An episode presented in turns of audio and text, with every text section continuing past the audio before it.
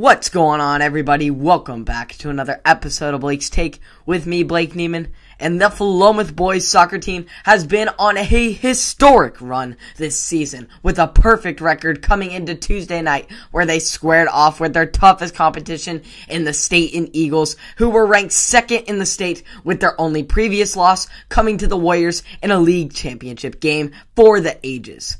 The first time around, the Warriors were playing as underdogs, with no one expecting the Warriors to win. Now with the win, the pressure of being expected to win now, the Warriors are feel a sense of fear of losing for the first time all season. This timidness is really what held the Warriors back, rather than just uh, the Eagles outplaying them. It was a back and forth battle with each team getting great looks at the goal, but both goalkeepers played exceptional except the Warriors' own Teddy Bembo. But Stayton and would finally find the back of the net in the 30th minute, and then once again, just seven minutes into the second half, putting the Warriors into an unfamiliar 2-0 hole. The score remained 2-0 until the 65th minute when Candenoza scored off an assist from Mark Grimmer. Yet just two minutes after that score, the Eagles responded with yet another goal of their own.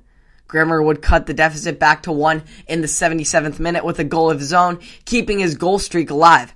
Grimmer has scored in every contest this season with 25 in all.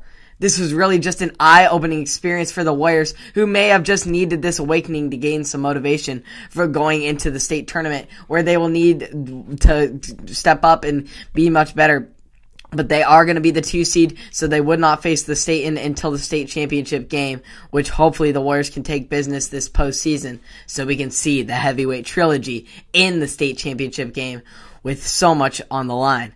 It should be a good postseason. I'm sure the Warriors will bounce back. They are hungry and motivated to get back after losing their perfect record. I know they'll come through. Right now, they will have every game at home leading up to the state championship, which would be at Liberty High School. So make sure to come out and support the Warriors either at Crescent Valley if it's raining too much, or even just at our home uh, home field here at Philomath High School. So come out and support your Warriors. They're going to need it because we want another banner up in those rafters, and this boys is looking as good as ever. Thanks for tuning in to another episode of Blake's Take. Hope you all enjoyed that. You can catch all content of local and national sports here on Apple Podcasts, Spotify, and or YouTube. And I'll see you all in the next one. Have a great day.